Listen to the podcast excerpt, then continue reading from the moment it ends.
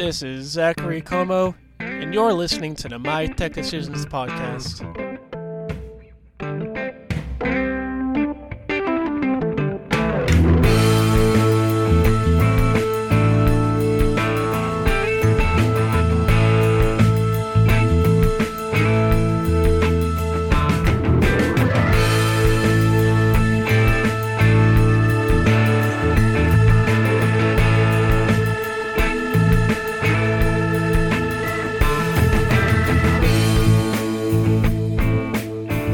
Back to another episode of My Tech Decisions podcast. Uh, my name is Zachary Comeau, and I'm your host.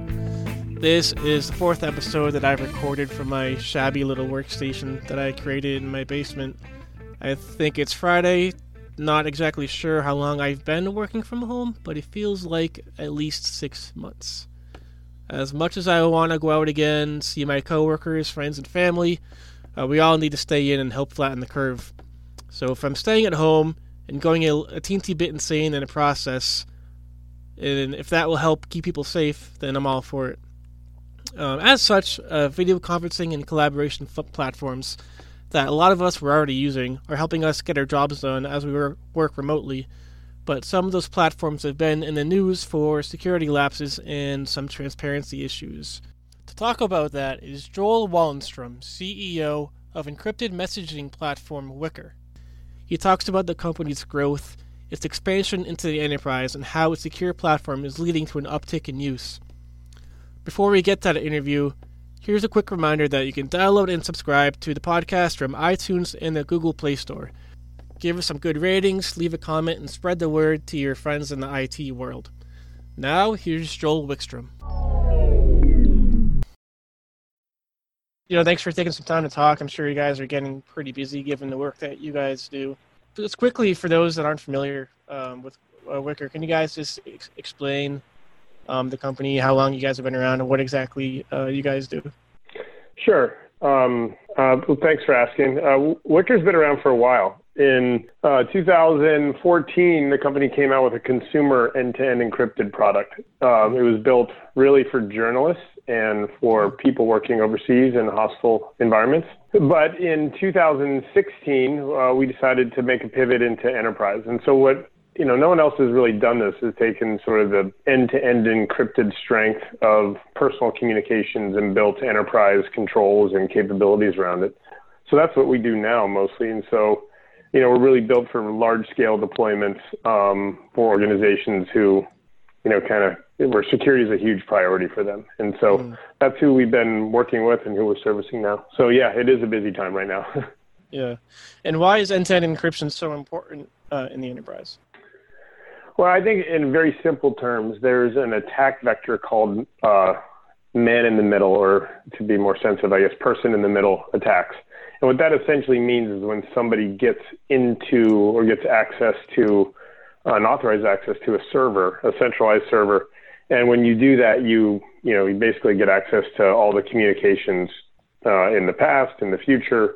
You sit in the middle, and you get to have access to everything. And so, um, with end-to-end encryption, which is that that would happen and be more possible in something called client-to-server encryption.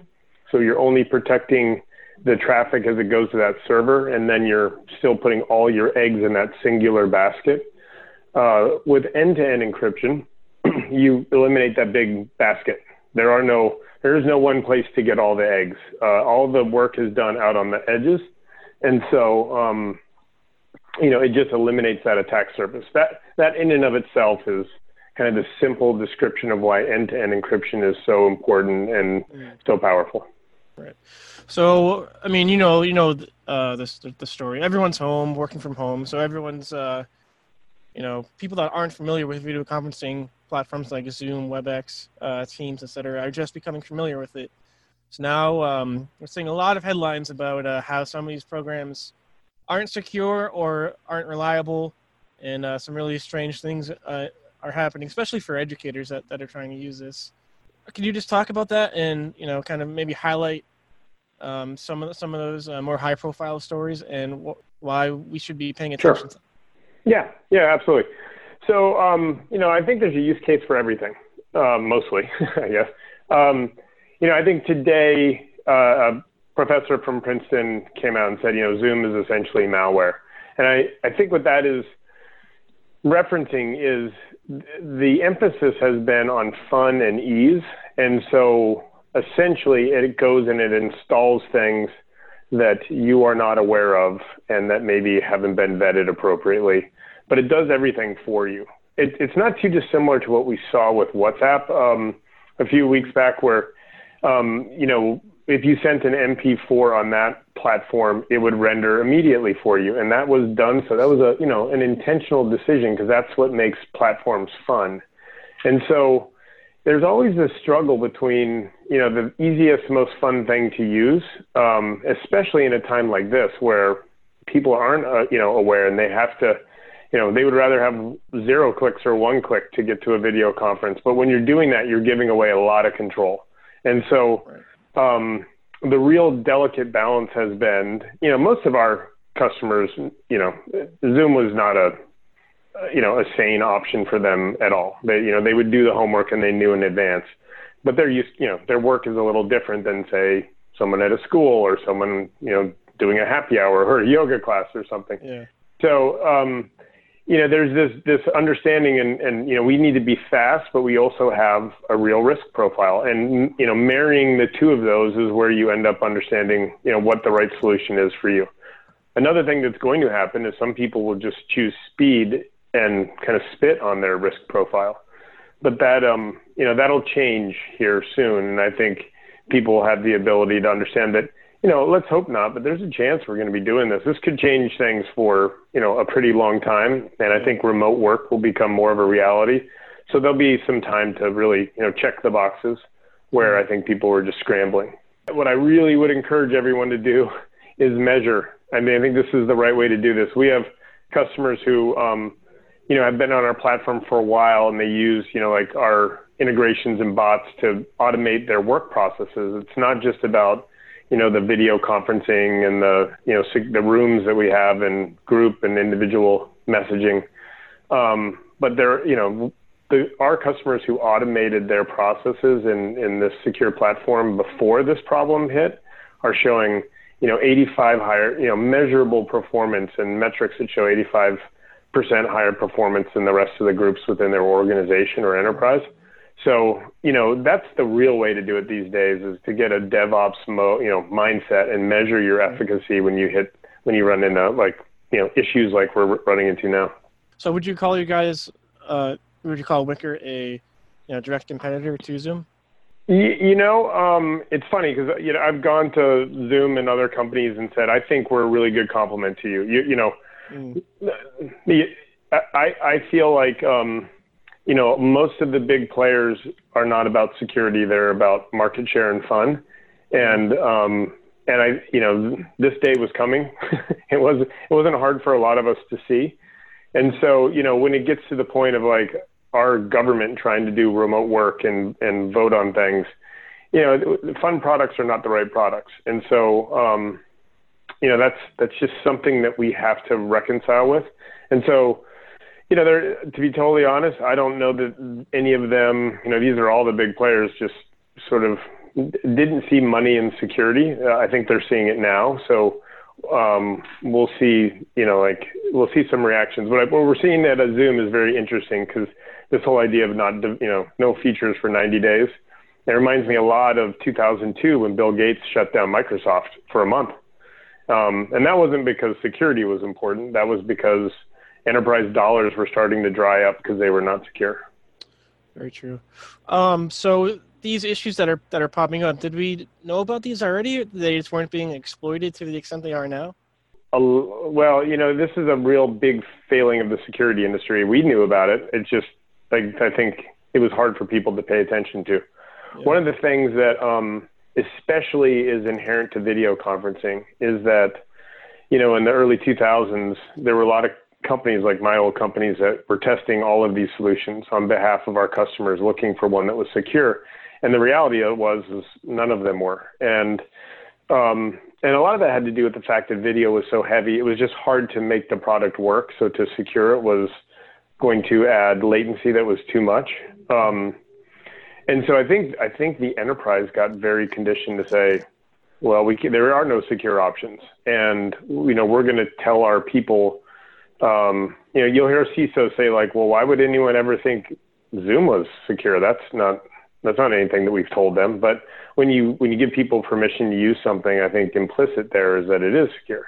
Um, the, the, the good news is is you know Moore's law has helped us out, and we have you know higher compute on on on endpoints and we can do a lot of the security that's required for video conferencing now, um, but it just really requires a totally different architecture. It requires end-to-end encryption, and um, you know nobody else has really kind of jumped into that space.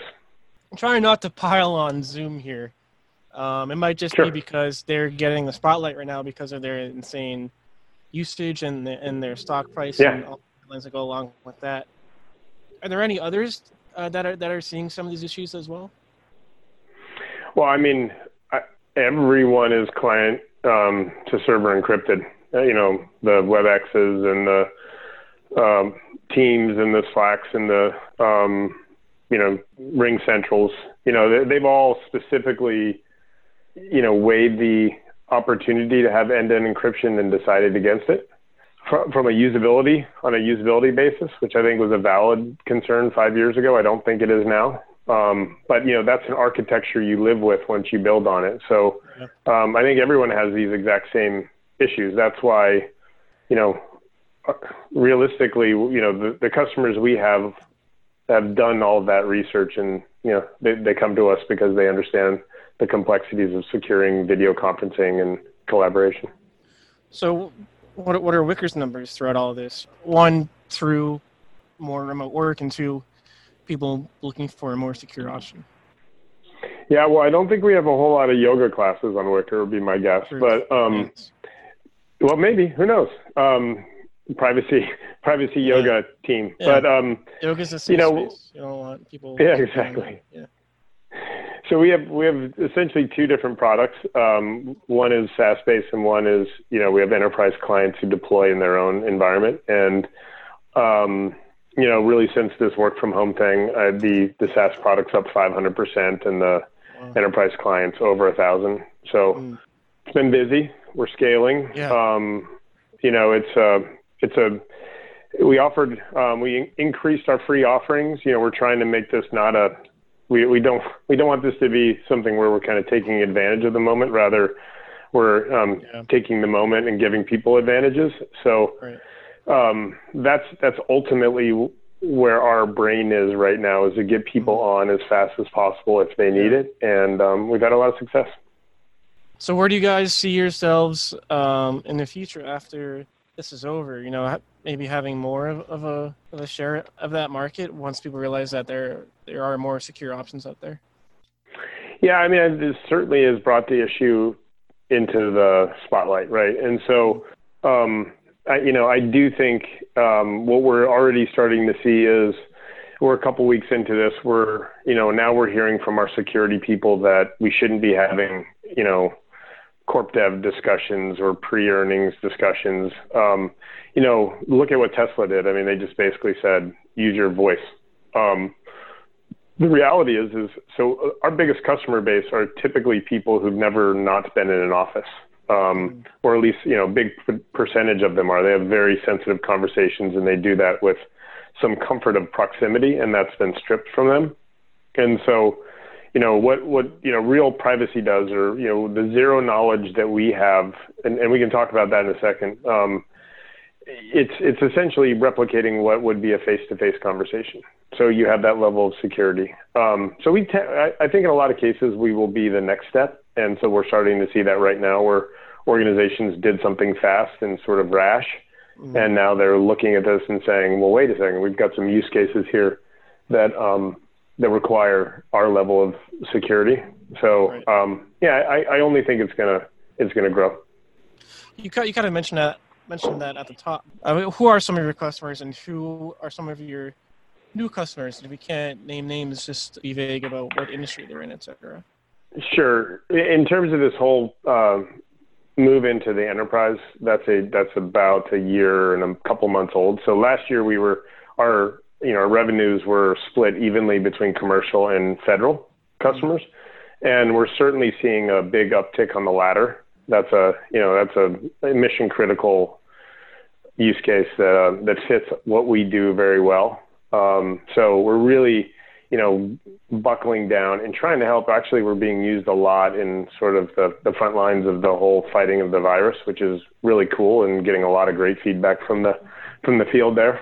Um, but you know, I, I think in I think in the enterprise, people are basically, you know, saying I, there was a it was funny. Was, there was a conversation that was relayed to me yesterday. It was one of the kind of CISO councils, and um, you know, ultimately the theme of that was everyone's getting their budgets cut and everyone's relaxing their security requirements to just function. And I think the net net was, well, there's going to be a lot of instant response work for everyone on the phone, oh, you know, yeah, and so I think that's kind of the the world we're getting into right now. There's just going to be a lot of um, it's going to get kind of messy in the enterprise, um, just because I think people are forced to take their eye off the ball. But um, you know, we're trying to give people the option to do something easy to protect the most critical things in their enterprise. Right. Uh, just just to be clear, uh, Wickr does provide video conferencing, not just like a like a yeah yeah we do. I, I just got off a 50 person video conference on Wickr right before I got on the phone with you. So, how many yeah, people um, can do. Wickr at the same time? In, in so we do rooms up to 200 people. Um, So when I when I say rooms, you know, the form factor, it's you can think of it's very Teams or Slack ish in terms of you know the, the type of functionality that exists in it. Um, and then there's video conferencing and file storage and file transfer. Um, we do have integrations out, like we built a our own integration to Slack. Um, we have people, you know, auto, when I say automating their workflows, you know, these are, this is using sort of, you know, not sort of, it's using bots to essentially, you know, do machine to machine communications that are secure. Right. So it's pretty extensible. Yeah, I talk about end to end encryption, but I, I, just barely mentioned this concept of zero knowledge. The, the real important thing for the layperson to understand is that when you have an encryption or a zero knowledge solution, you build it from the start, like we did with Wickr. What that essentially means is that if if the company Wickr is breached, um, not, there's no access to to the customer's information, and we don't we don't make that with you know sort of like we promise you or here's an SLA. We you know we show the math, you know, so it's mathematically certain. The the real thing here is that we have no ability to monetize the data, to mine it, to do anything. So it's a totally different business model, this idea of being zero knowledge. So that's a really important thing for people to think about is, is it, you know, is, is what we're doing, does it require eliminating the person providing the service from having access to that information? Um, you know, Snapchat a couple years was a really good example of that, where the security team there was looking at photos in the product because you know, our, our belief is that when there is access, at some point somebody's going to do something with it or an adversary will understand how to leverage that access. Right. And so by eliminating that, um, you know, you just really take a lot of the vulnerabilities off the map. And so that's what we're doing. Yeah, that's that's important for people to know. I mean, uh, yeah, even even Zoom got some some negative press for um, sharing data with Facebook. Yeah, um, I think exactly. So I think especially because it was, Facebook. I think it was mostly Facebook. Some of that would be perceived as as maybe somewhat uh, benign, but it still represents this idea of building something kind of the old way, which is all about accessing the data all the time, you know, and right. um, funding your company on the basis of we gather all the information because we'll be able to use it for intelligence or mine it for for profit. And you know, we're just flipping that model and saying you know, we, we don't do that. We have no capability of, of touching it, and that's why it's secure, and that's why, you know, what you need to be secure and private is. I, I like trusting math more than humans configuring machines, I guess is what it right. boils down to. No, yeah, that makes sense. Okay. Uh, all right, Joel, that's, that's Joel thank, thanks very much, man. I appreciate your time. Yeah, I appreciate yours as well. Call anytime. Yep, stay healthy, stay well. safe, etc. You too. Thanks for listening to another episode of My Tech Decisions podcast, where it's our mission to help you make technology decisions for your company. If you'd like to learn more, head to mytechdecisions.com or follow us on Twitter at mytechdecisions. You can also follow me on Twitter at ZWComeau. Until next time.